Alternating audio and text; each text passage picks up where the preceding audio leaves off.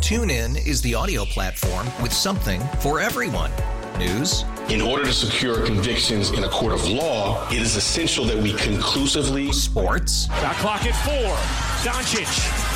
The step back three. You bet. music, You set my world on fire. Yes, all and even podcasts. Whatever you love, hear it right here on TuneIn. Go to tunein.com or download the TuneIn app to start listening.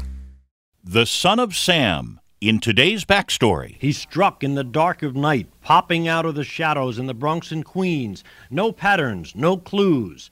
Let's go to WCBS reporter Stephen Reed. the connection really started to come together when uh, my former colleague Art Athens started looking into the murders. Forest Hills became gripped in terror. Civilian patrols. Next thing we took to the knew, we streets. had Women the 44 afraid to go out caliber at night. killer. Teenagers stopped sitting in cars. Brooklyn, Police Bay psychiatrist Ridge, Harvey there were killings in Schwartzberg the Bronx, killings in Queens. I mean, they were all over the place, and we never knew when it was going to happen. Police have captured a man whom they believe to be the son of Sam. My memories about the break in the case was it was uh, before dawn, and to discover and learn that this guy was living right across town from where I was living. I said, "This is this is my city." I was in Yonkers at the time, and I just remember jumping out of bed, flying over to the west side of Yonkers. 24 year old postal clerk David Berkowitz said, You got me, when police arrested him outside. For his more doctor's backstories,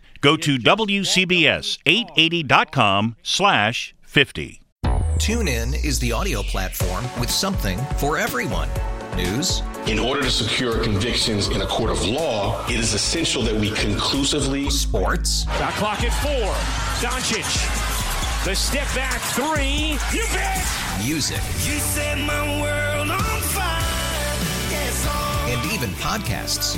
Whatever you love, hear it right here on TuneIn. Go to tunein.com or download the TuneIn app to start listening.